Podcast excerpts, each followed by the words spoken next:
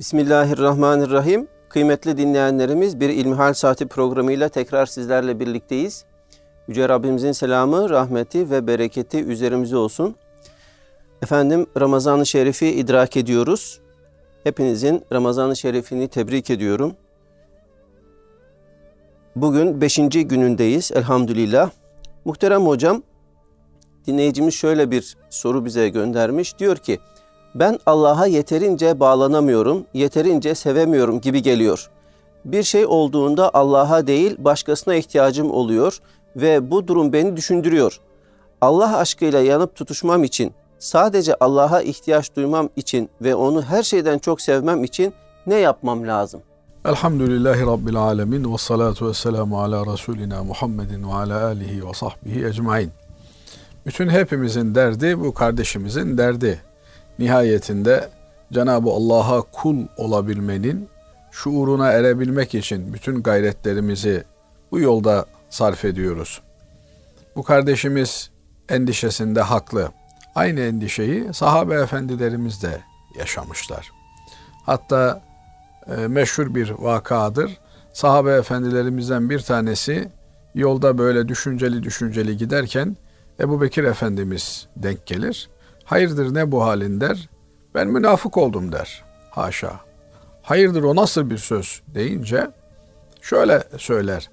Biz Hz. Peygamber aleyhissalatü vesselam Efendimizin huzurundayken, onun yanındayken kendimizi Cenab-ı Allah'la beraber hissediyoruz. Ona yakın hissediyoruz. Ama huzurdan ayrıldıktan sonra çoluk çocuğumuzla beraber olduğumuzda unutuyoruz. Dünya telaşına düşüyoruz. Dolayısıyla bu münafıklık değil de nedir der. Ebu Bekir Efendimiz radıyallahu teala anhum ecmain der ki aynı hal bende de var. Ne yapalım? Gidelim Hazreti Peygamber aleyhissalatü vesselam Efendimiz'e danışalım bu meseleyi derler. Efendimiz aleyhissalatü vesselama geldiklerinde Peygamber aleyhissalatü vesselam Efendimiz bu halin normal olduğunu, aksi bir durumda meleklerin kendileriyle sokakta açıktan musafaha yapacaklarını dile getirir.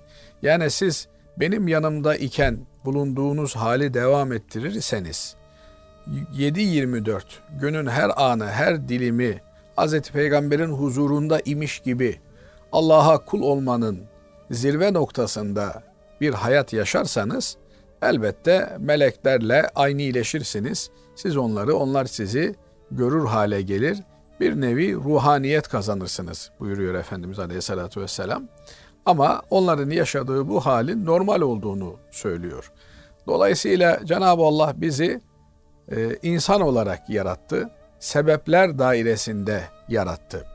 İnsan denilen varlık bir ruh bir de ceset olmak üzere iki şekilde e, vücut buluyor. Binaenaleyh bizim ceset olan tarafımız, topraktan gelen tarafımız, sebepler alemine bağlı bir yönümüz olduğundan dolayı burada her şey sebepler dairesinde dönüyor. Bakkala gidiyoruz, ekmek istiyoruz. Efendim, e, kasaba gidiyoruz, et istiyoruz. Manava gidiyoruz, meyve sebze alıyoruz. Binaenaleyh bütün ihtiyaçlarımızı Cenab-ı Allah'ın yeryüzüne koymuş olduğu teshir ilkesi çerçevesinde birbirimize muhtaç olarak birbirimizden karşılıyoruz. Bunun istisnası yok. Ama bizim ruh yönümüz emir alemine ait bir yönümüz olduğu için orada sebepler aleminin hükümleri geçerli değil, emir aleminin hükümleri geçerlidir. Emir aleminin hükümleri denildiğinde de Cenab-ı Allah Yasin suresinin son ayetlerinde innema emruhu iza arade şey'en en yekule lehu kun feyekun. Allah bir şeyi murad ettiğinde ona ol der, o da olur. Yani kaf ile nun arasında bir mesabede bu teşekkül eder. Emir alemi denildiğinde sebeplere ihtiyaç yoktur. İnsan ruhu ile terakki eder. Fakat e, bedenin o terakkiyata mani olmaması, yardımcı olması lazım gelir. Hasılı kelam bu kardeşimiz e, ruhuyla kıvam kazanabilmesi için, bir seviye kat edebilmesi için Kur'an-ı Kerim'in yazmış olduğu reçete salihlerle, sadıklarla beraber olmaktır. Eğer iyi insanlarla, güzel insanlarla hadisi şerifte ifade edildiği gibi görüldüğünde Allah'ı hatırlatan insanlarla oturup kalkarsa bir zaman sonra onların huyu, ahlakı bu kardeşimize de bulaşır. Nitekim hadis-i şeriflerde bununla ilgili misaller verilir. Bir demircinin yanında bulunan kimse o demircinin korundan, efendim isinden, pasından nasiplenir. Ama bir e, parfümeri dükkanında, aytriyat dükkanında bulunan kimse oradaki güzel kokulardan istifade eder. O güzel kokular onun üzerine sirayet eder, siner. Bu yönüyle biz e, birlikteliklerimizi artırmak durumundayız. Sohbetlerimizi iyi insanlarla, güzel insanlarla manevi gelişimizi, terakkimizi sağlayabilmek için ne kadar fazla birlikte olabilirsek o kadar ahiret endişemiz artar. Allah Azze ve Celle'ye olan beraberliğimiz, birlikteliğimiz fazlalaşmış, yoğunlaşmış olur. Ama ehli dünya ile, gaflet ehliyle, işi gücü, para olan, pul olan, dünyalık şeyler olan kimselerle oturup kalktıkça da bizdeki bu ahirete bakan cihet, Cenab-ı Allah'ın kulu olma iradesi gittikçe zayıflar. Bundan dolayı reçete iyi insanlarla ahiret endişesi olan, Allah'a kul olmanın endişesi içerisinde olan insanlarla biz sohbetimizi artırmalıyız. Efendim onlarla bir ve beraber olmaya, böyle güzel insanlarla vakit geçirmeye gayret etmeliyiz. Evet. Allah razı olsun değerli hocam. Efendim şimdi oruçla ilgili e, bazı sorular bize ulaşmış. E, deniyor ki namaz kılmayan kişi oruç tutabilir mi? Evet, oruç bir ibadet, namaz da bir ibadet. İbadetler birbirleriyle bağlantılı olsalar da birbirlerinin sıhhat şartlarını teşkil etmezler. Yani insanın bir yerde eksiği var, kusuru var diye diğer ibadeti bundan etkilenmez, doğrudan etkilenmez. Fakat bir kimse namaz kılmanın gereksiz olduğuna inanıyorsa, namaz kılmanın bir angarya olduğuna, bir efendim lüzumsuz ibadet olduğuna haşa inanıyorsa, bu adamın namazla ilgili bir problemi var demektir. Bu inanç düzeyinde bir problemdir. Dinin herhangi bir hükmüyle ilgili Allah'ın Kur'an-ı Kerim'de bize emrettiği veya yasakladığı herhangi bir şeyle ilgili eğer bir insan inanç düzeyinde onu sorgular ve onun doğru olmadığı emir olsun, yasak olsun, doğru olmadığı yönünde bir kanaat taşırsa, bir inanç taşırsa onun Müslüman olması mümkün olmaz.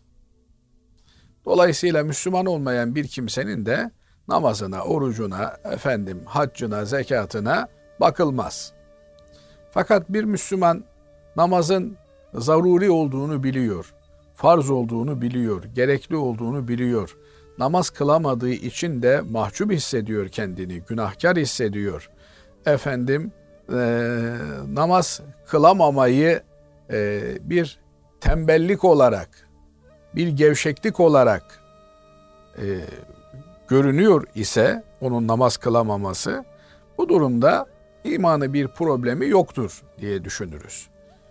Ma mafi oruç tutmasa da inşallah zaman içerisinde onun namazına da vesile olur diye dua ederiz. Oruç tutması her halükarda eğer Cenab-ı Allah'a bir kulluk olarak yerine getiriliyor ise, tutuluyor ise onu namaza da götürecektir. Çünkü ibadetler içerisinde belki de insan nefsine en ağır gelen ibadet oruç ibadetidir. Sabahın efendim imsak vaktinden akşama kadar yemeden içmeden bir insan kesiliyor. Dolap ağzına kadar dolu. Efendim her türlü yeme içme ihtiyacını giderebileceği maddi imkanları var. Fakat bu kimse Allah korkusundan, Cenab-ı Allah'a karşı olan saygısından gün boyu yemeden içmeden uzak duruyor. Bu kimse eğer bunu Allah rızası için yapıyorsa, mükafatını Allah'tan beklemek üzere yapıyorsa, bu kimsenin oruç tutması buna büyük bir kulluk olarak dönecek demektir. Namaz kılması oruç ibadetine göre daha kolaydır. Binaenaleyh sorudaki kasıt zaman zaman namazı terk eden kimse, tembellik eden, efendim e, yılgınlık gösteren bir kimsenin e, sorusu olsa gerek. Yoksa e, namaz kılmayan bir kimse niye oruç tutsun? Ama eğer milletten çekincesinden ayıp olur, dedikodu olur vesaire filan türünden bir saik ile oruç tutuyorsa onun orucuna Cenab-ı Allah'ın kabul vermesi mümkün değil. Allah sadece kendisi için yapılan ibadetleri kabul eder. İhlasla yapılan ibadetleri kabul eder. Ma mafi bir yerden başlamışsa bu adam sen namaz kılmıyorsun, oruç tutmana da gerek yok denmez. Bak ne güzel oruç tutuyorsun. Gel bu vesileyle namazlarına da başla. Teravihlerini de kıl. Günlük beş vakit namazını da kıl.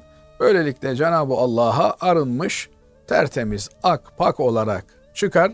Dünyada yaşadığın saadet hayatını, cenneti ahirette de yaşarsın demek lazım. Yoksa sen namaz kılmıyorsun, oruç da tutma diye girişmek doğru olmaz. Aksine bak madem oruç tutuyorsun, orucun kemali içinde, orucun makbuliyeti içinde doğru olan efendim senin namaza da itina göstermen, titizlikle namazı kılmandır denilir. Evet. Değerli hocam, oruç ayındayız. Oruçla ilgili e, sorular bu programımızda inşallah e, çokça var. E, oruç tutarken maddi ve manevi nelere dikkat etmeliyiz? Şimdi oruç adı üstünde e, tutmak anlamına geliyor. Orucun en temel şartı insanın hayvani yönünü kesmesi. Yani e, bir canlı olarak hayatiyetimizi devam ettirebilmemiz için yemeye, içmeye ve üremeye ihtiyacımız var. Yoksa insanlar bir müddet sonra biz e, üremeyi bırakıyoruz derlerse insan nüfusu, canlı nüfusu efendim e, yok olmaya doğru gider. İşte bu yönümüzü Ramazan-ı Şerif'te farz olarak tuttuğumuz oruçlarda arka plana itiyoruz. Hayvani yönümüz yerine ruhani yönümüzü inkişaf ettiriyoruz. Yani olayın bir maddi boyutu var. Yemeden, içmeden ve cinselliklerden uzak durmak. Böylelikle biz diğer sair hayvanat ile olan ilişkimizin farklılığına dikkatleri çekiyoruz. Yani evet canlı olmamız hasebiyle her canlı gibi bizim de hayatiyetimizi devam ettirebilmemiz için temel ihtiyaçlara ihtiyacımız var. Fakat Ramazan-ı Şerif'te farklılığımızı ortaya koymak adına onlardan ele tek çekiyoruz. İmsakla beraber artık yemeği, içmeyi ve her türlü efendim cinsel e, arzuları bir kenara bırakıyoruz. Fakat bu hayvani yönümüzü duraksatırken ruhani yönümüzün de inkişaf etmesi lazım. O da nedir? İnsanın içerisinde bulunan melek cihetinin, nurani yönün gittikçe belirgin hale gelmesi lazım gelir. Eğer bir kimse gün boyu aç kalıyor, susuz kalıyor ama o e, hayvani yönümüzdeki gazap, şiddet, nefret törpülenmiyorsa, önüne gelene sayıp sövüyorsa ki bazılarında e, açlık bir atak haline geliyor, açlığa dayanamıyor. Psikolojik olarak açlığın etkisiyle de daha agresif hale, daha çekilmez hale geliyor. Binaenaleyh asıl yapılması gereken e, midemizin açlığından istifade ederek kalbimizi doyurmak, ruhaniyetimizi doyurmak, inkişaf ettirmektir. Bunun yolu da daha e, insanca bir kıvama kendimizi yönlendirmemizdir. Bağırmanın, çağırmanın olmadığı, kötü lafın, kalp kırıcı, gönül zedeleyici ifadelerin ağızdan çıkmadığı, gözün oruç tuttuğu, kulağın oruç tuttuğu, burnun, ağzın oruç tuttuğu, bütün azalarımızın oruç tuttuğu mükemmel bir orucu yakalayabilmektir. Bunun da yolu bütün azalarımızı Allah'ın haram kıldığı şeylerden uzak tutmak, Allah'ın sevap olarak bize mükafat olarak bildirdiği şeylere yoğunlaşmaktır. Mesela gözün orucu haramlara bakmaktan gözü engellemektir. Haram olan, şüpheli olan veya e, haram olabilecek olan şeylerden gözü engellemek, onun yerine gözü Kur'an-ı Kerim'e bakmakla zenginleştirmek. Ramazan-ı Şerif biliyorsunuz bir Kur'an ayıdır. Kur'an-ı Kerim bu ayda inmiştir. Dolayısıyla Ramazan'da oruçla beraber manen gıdalanacağımız Kur'an-ı Kerim'i bir baş ucu kitabı haline getirmemiz gerekiyor. Günde beş vakit namazla birlikte beş vakit Kur'an-ı Kerim seansı kendimize uygulamamız gerekiyor. Ramazan-ı Şerif ibadet yoğun geçmesi gereken bir aydır. İbadet bizim maddi yönümüzü zenginleştirdiği gibi manevi yönümüzü de zenginleştirir. Hele imsak tam Kur'an-ı Kerim'in okunma vaktidir. Çünkü fecir vakti Kur'an okumanın şahitli hale geldiği bir vakittir. İnne Kur'anel fecri kâne meşhuda buyuruyor Cenab-ı Allah. Fecirde okunan Kur'an, fecir vakti okunan Kur'an, sabahın ilk ışıklarıyla beraber okunan Kur'an'a bütün kainat tanıklık eder, bütün melekler tanıklık eder. Dolayısıyla e, orucu yemeden içmeden kesilme olarak sadece böyle basit bir telakkiye indirmek çok yanlış olur. Evet maddi olarak yemeden içmeden kesilmektir ama manevi olarak kıvam kazanmaktır, güzellik kazanmaktır. Oruç görmüş bir Müslüman ile oruç görmemiş bir Müslüman arasında fark oluşmalıdır. Oruçlu olan Müslümanın tavrı, hareketi, duruşu, yürüyüşü, bakışı oruçsuz olduğu hale göre bir kıvam kazanmalıdır, kalite kazanmalıdır. İnsanlar herhalde hacı abi oruçlu, hacı abla oruçlu diye bunu hissedebilmelidirler. Ama bazen tam aksi oluyor. Orucun da az önce ifade ettiğim gibi yapmış olduğu baskı ile daha agresif, daha gergin, daha çekilmez hale gelebiliyor bazıları. Bu orucu hakkıyla tutamadığımızın, düzenli, muntazam oruç tutmadığımızın bir alameti olarak karşımıza çıkıyor. Nitekim var olduğu halde, imkanı olduğu halde, bir el atımı mesafede olduğu halde yemeden içmeden kesilerek iradesine hakim olabilen bir mümin ağzını kötü laflardan, gönül kırıcı, kalp kırıcı ifadelerden de korumasını becerebilir. Gözünü harama uzatmaktan, kulağıyla haramı dinlemekten ki bir gıybeti dinlemek.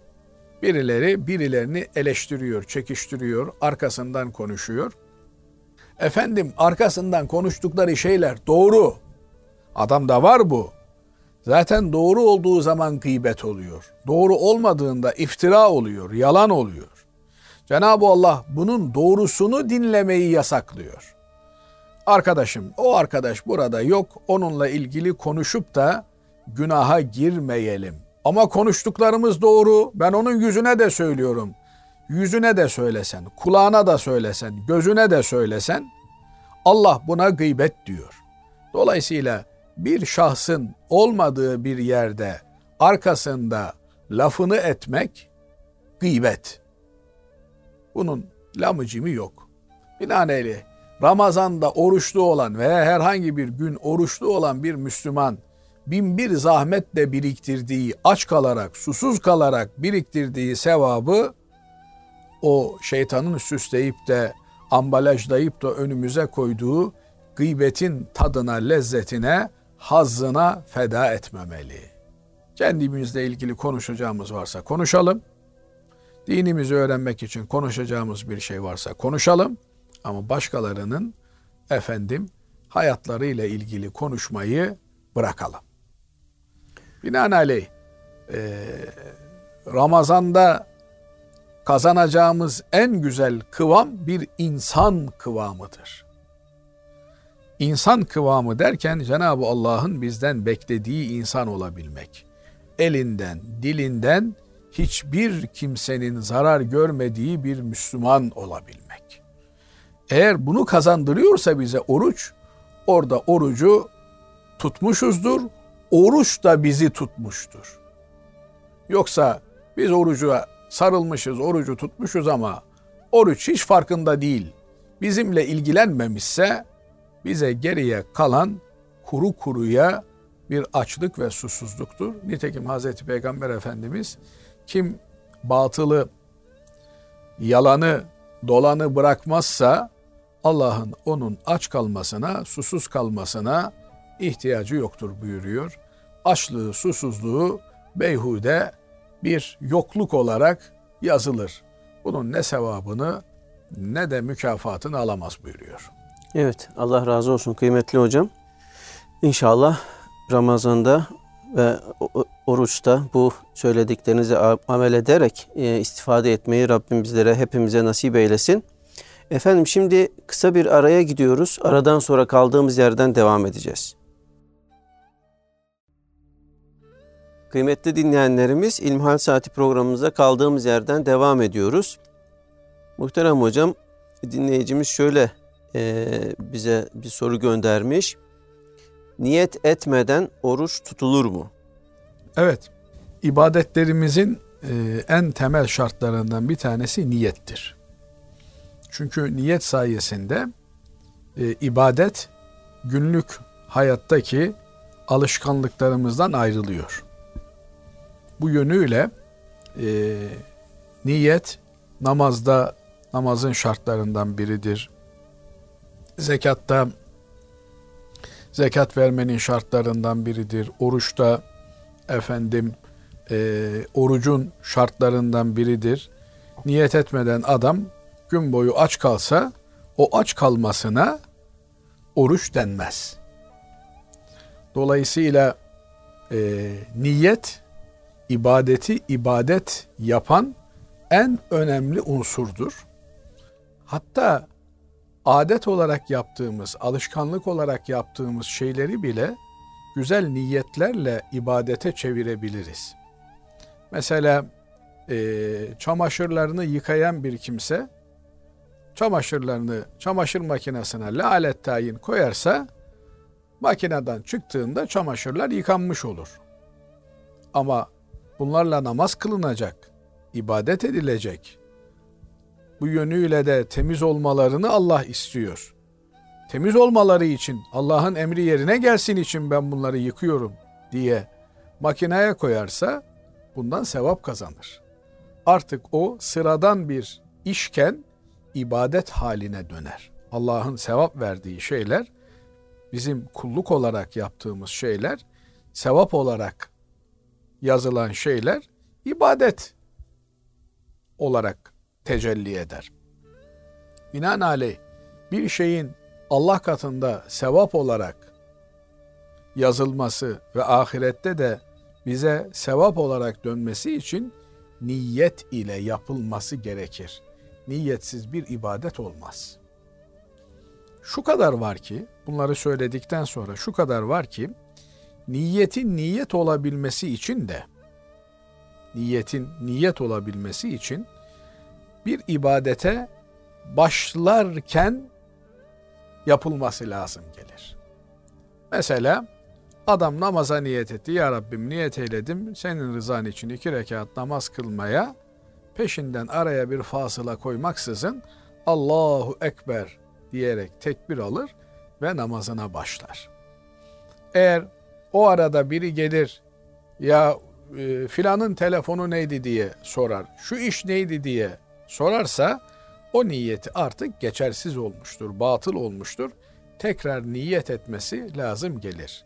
Normalde böyle iken yani bir ibadete başlamadan niyet etmek gerekir iken Ramazan-ı Şerif'te Ramazan orucu ile ilgili niyet Ramazan-ı Şerif girdiğinde bir kereye mahsus mu yapılır? Yani ben bu Ramazan aracını o ayını oruç tutacağım. Bir Müslüman ay, ay, insanın Ramazan ayında oruçtan başka yapabileceği ne vardır? Bir şey yoktur. Dolayısıyla Ramazan-ı Şerif ayına giren, girdiği ayın Ramazan olduğunu bilen bir Müslümanın niyeti toptan bir niyettir. Yani Ramazan ayında oruç tutmaya niyet ettim dese yeterli olur mu? Bir kimse Ramazan-ı Şerif'e girdiğinde Ramazan-ı Şerif'te oruç tutacağını biliyor ve oruç tutma niyetiyle hazırlıklarını yapıyor ise bu adam acaba her gün için ayrı ayrı oruç tutmaya niyet etmesi gerekir mi, gerekmez mi meselesi söz konusudur. Bununla ilgili de kitaplarımız diyorlar ki Ramazan-ı Şerif ayında gündüzleri bir oruç tutulur. O oruç da Ramazan orucudur. Başka bir oruç tutma imkan ve ihtimali yoktur. Yani bir günde bir oruç tutulur. İki yani oruç nafile tutulmaz. oruç tutulmaz demek istiyorsunuz. Hayır yani imkan yoktur. Evet. Ama şimdi mesela öğle namazı vakti girdiğinde öğle namazını da kılarsınız. Peşinde iki saat daha vakit var. 40 tane daha dört rekatlı namaz kılarsınız. Dolayısıyla kıldığınız namazın hangi vaktin namazı olduğunu, ne tür bir namaz olduğunu tayin etmeniz gerekir. Ama bir günde bir oruç tutulacağından, Ramazanda da Ramazan orucu dışında bir oruç tutulamayacağından hangi orucu tuttuğunuz bellidir. Binaenaleyh Ramazan-ı Şerif'te efendim bir kimse sahura kalkmışsa orucunu yapmıştır. İftarda iftar yaparken ya Rabbi tuttuğum orucumu kabul et. Yarınki oruca da şimdiden niyet ettim diyerek niyet etmişse yarınki oruca da niyet etmiştir. Daha doğrusu aksine bir şey niyet etmediği sürece ben bu gece işte Japonya'ya uçuyorum. Yolculuk esnasında efendim oruç zor olur. Yarın oruç tutmamaya, yolculuk yapmaya niyet ettim dese tamam o gün oruç tutmayabilir ama böyle bir beyanı olmamışsa bu kimse Ramazan-ı Şerif'te oruca fıtri olarak, tabii olarak niyetlidir. Binaenaleyh niyeti efendim ya Rabbi niyet eyledim yarın oruç tutmaya diye ağızdan çıkacak sözcüklere indirgememek lazım, hasretmemek lazım. Kişinin Ramazan-ı Şerif ayında olduğunu bilmesi, yarına niyet etmesi için yeterlidir. Bir Müslüman Ramazan-ı Şerif gelir de bir özrü olmaksızın, bir hastalığı vesairesi olmaksızın oruç tutmamak diye bir şeyi olabilir mi? Mümkün değil. Dolayısıyla Ramazan-ı Şerif ayında oruca niyet etmemek diye bir şey olmaz. Niyet etmişizdir. Bu niyeti geceden yapmamız gerekir mi? Gerekmez. Ee, bir kimse yarın oruçluyum diye düşünmesi, kendini planlaması, programlaması niyet olarak yeter. Belki ilk gün için haberi olmayan bir kimse, yani E, bugünkü gibi değil tabi eskiden. Adam köyde yaşıyor. E, şehirde Ramazan-ı Şerif'in ilan ettiği duyurulmuş. Haberi yok. Yolcu gelmiş demiş ki ya bugün Ramazan bir. Eh ben de sabahtan beri bir şey yememiştim dese bir insan saat 11'de de oruca niyet etse onun orucu kabul olur. Niye? Bir şey yememiş çünkü o saate kadar. Binaenaleyh Ramazan-ı Şerif'te bu genişlik var. Fakat Ramazan dışında farz oruç tutacak kimsenin efendim imsak vaktinde bu orucu tayin etmesi, belirtmesi gerekir. Aksi halde oruç niyetsiz tutulduğu için sıradan bir oruç olarak yazılır. Ama bunu nitelikli bir oruca çevirebilmek için Ramazan-ı Şerif dışında onun hangi oruç olduğuna niyet edilmesi gerekir. Ramazanda ise oruç tutmaya niyet ettim dedi mi o Ramazan'ı Şerif'in bir gününün orucudur. Evet hocam. Efendim şimdi oruç tutmayan eşe yemek yapmak günah mıdır? Evet. Şimdi oruç ibadeti özellikle de memleketimizdeki telakkisiyle diğer ibadetlerden farklı olan bir yönü vardır. Yani bir mazereti olmadan bir kimsenin oruç tutmuyor olması düşünülemez. Binaenaleyh mazereti belki sizce geçerli bir mazeret olmayabilir Basri Hocam. Adam diyordur ki ya ben oruç tutamıyorum. Bu gibi durumda bir eşin eşiyle ilgili sıhhate el vermiyor. Orucu tutamıyor diye hüsnü zan ederek e, onun oruç tutmamasını değerlendirmesi lazım. Ama bir kişi yahu kardeşim 21. yüzyıla gelmişiz. Orucu mu var bunun? Hala cahil insanlar gibi açlıkla mı Allah'a kendimizi kabul ettireceğiz türünden ifadeler kullanıyorsa bu adamın oruçla ilgili probleminden önce imanla ilgili problemi vardır. Binaenaleyh o zaman soruyu imansız olan bir eşe yemek yapmak doğru mudur diye sormak lazım. Yoksa bir adamın Allah'a olan imanı tam, ahirete olan inancı tam ama oruçla ilgili efendim herkesin ağrı eşiği, dayanıklık eşiği farklı olabilir. Biri vardır ki efendim, anestezi olmadan ameliyat olur. Acıya dayanabiliyordur. Öbürü var ki ya doktoru görür görmez bayılıyor. Dişçiyi görür görmez bayılıyor. Binaenaleyh herkesin açlığa, hastalığa, dayanma eşiği aynı olmayabilir. Bir kimse ben oruç tutamıyorum diye boynu bükük mahcup ise bu hastalığından dolayı vücudu dayanmıyor diye tutamıyor deriz. Ama kardeşim ben gerekirse beş günde aç kalırım, susuz kalırım diye çok affedersiniz gavurluğuna tutmuyorsa o zaman öyle bir eşle bir hayat geçirmek mümkün değildir. Allah'ı tanımayan, Allah'ın hukukuna riayet etmeyen bir zalim, bir gavur, bir insanın hukukuna hiç riayet etmez. Bundan her türlü kötülük beklenir. Dolayısıyla böyle bir eşin bir an önce eşinden kurtarmaya bakması lazım. Ama rahatsızlığını bahane ediyordur, zayıflığını bahane ediyordur. Bir imansızlığı yoktur, Allah'a inancı tamdır. Böyle ise onunla iyi geçinmek suretiyle ona eşi güzel bir örnek olarak Allah'a iyi bir kul olması için hem kavli hem de fiili duada bulunmalı.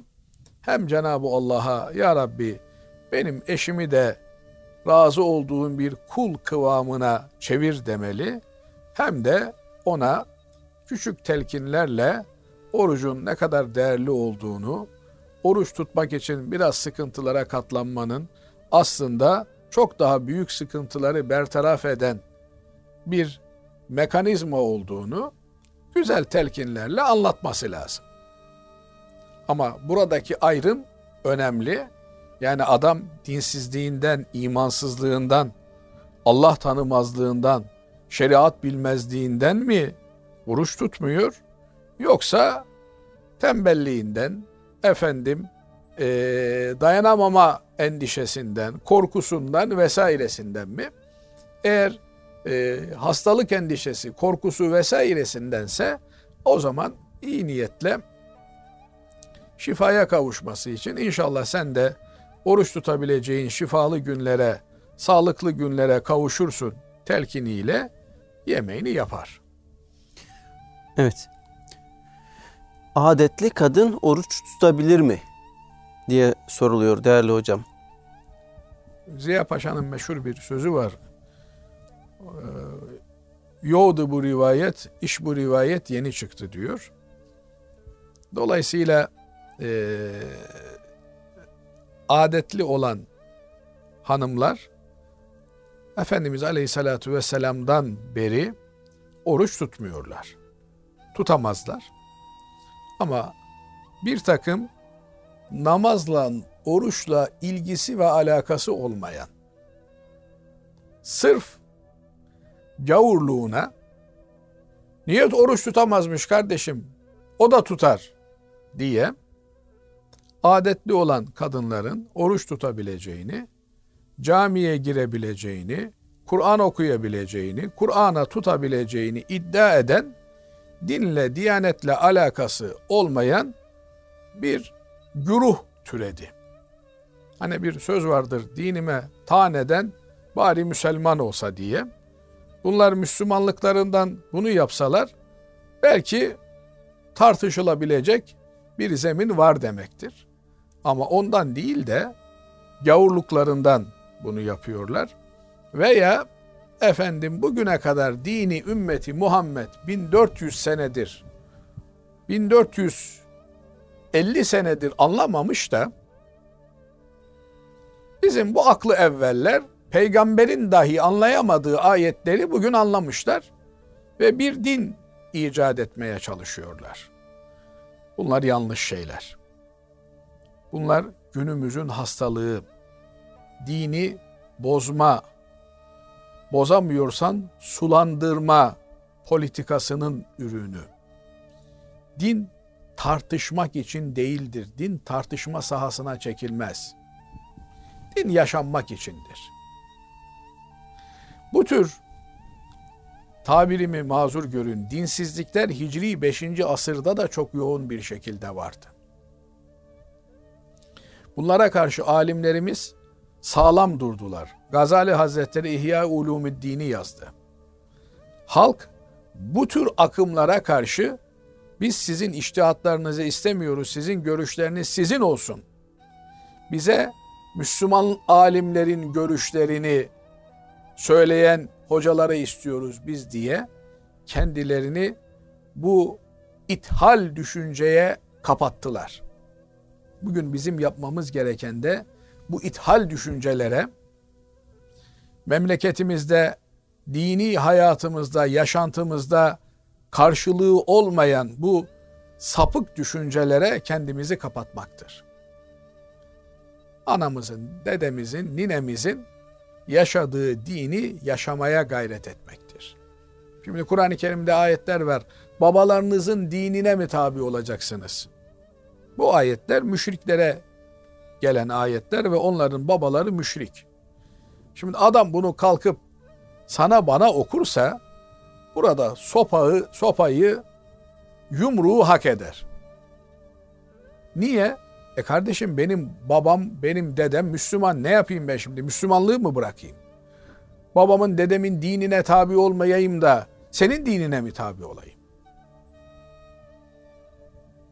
Binaenaleyh bazı cümleleri böyle ambalajlı güzel laflarla süsleyerek Müslümanlara şirin görünmeye çalışan deccal kılıklı, ithal düşünceli fikirler dini hayatımızı bozmamalı. Bu memlekette yüzyıllardır Müslümanlık yaşanıyor, namaz kılınıyor, oruç tutuluyor.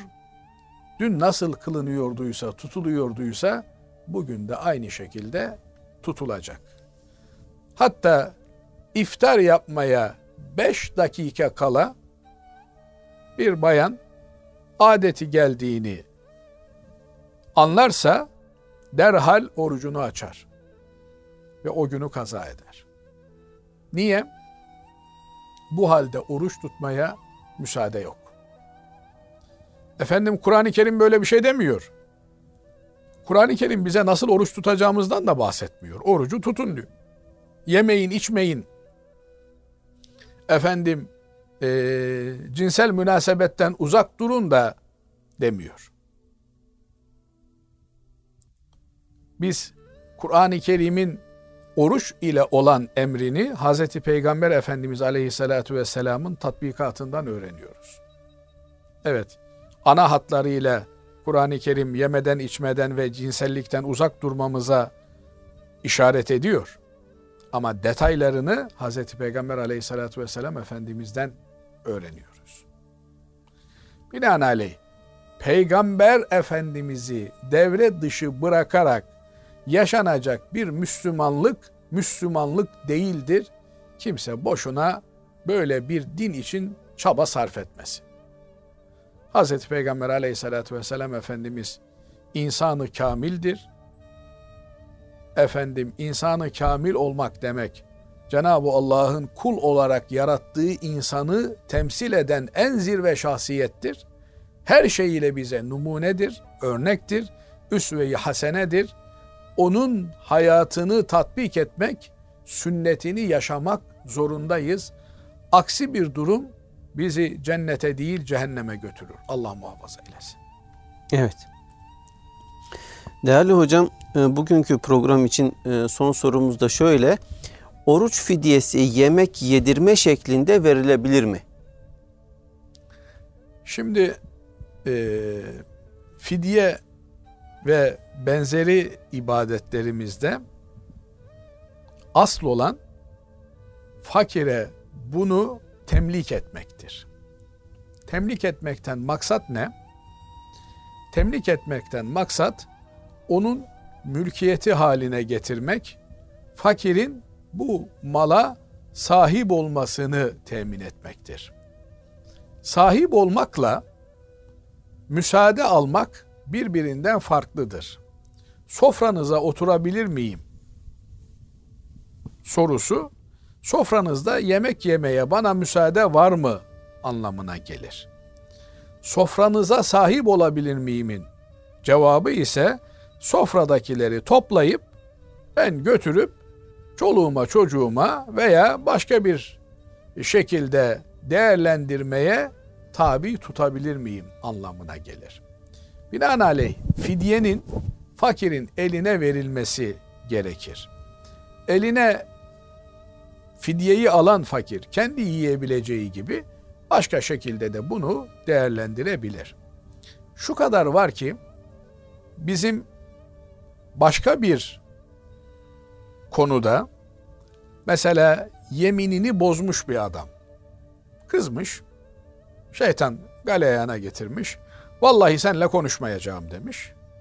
Sonra dönmüş demiş ki ya bir Müslümanla nasıl konuşmam? Hele de nasıl yemin ederim bir Müslümanla konuşmayacağıma? Pişman olmuş. Hemen yemininden dönmesi lazım. O kardeşiyle konuşmuş ama bir kere yemin yaptığı için de kefaret ödemesi lazım. Onun için e, bir Müslüman ağzını yemine alıştırmaz. Ama oldu ya yanlışlıkla bir yemin yaptı. Eğer yaptığı yeminin konusu e, günahsa o yeminini hemen bozması lazım. Bozunca da kefaretini ödemesi lazım. Nedir kefareti? Birinci sırada bir köle azat edecek. Elhamdülillah kölelik kalktı. Bugün kölelik yok. Yani modern şekilde üstü kapalı kölelik var ama eskiden bildiğimiz şekliyle kölelik yok. Dolayısıyla kölelik olmadığı için de köle azat edebilecek bir durum söz konusu değil. İkinci basamağa geldiğinde on fakiri yedirecek veya on fakiri giydirecek diyor. İşte bu on fakiri yedirecek meselesinde bir sofra kurup on fakiri yedirse yeminini yerine getirmiş olur. Fakat tutamadığı gün için Ramazan-ı Şerif'te tutamadığı oruçları için fidye verdiğinde o fidyeyi fakirin eline vermesi gerekir.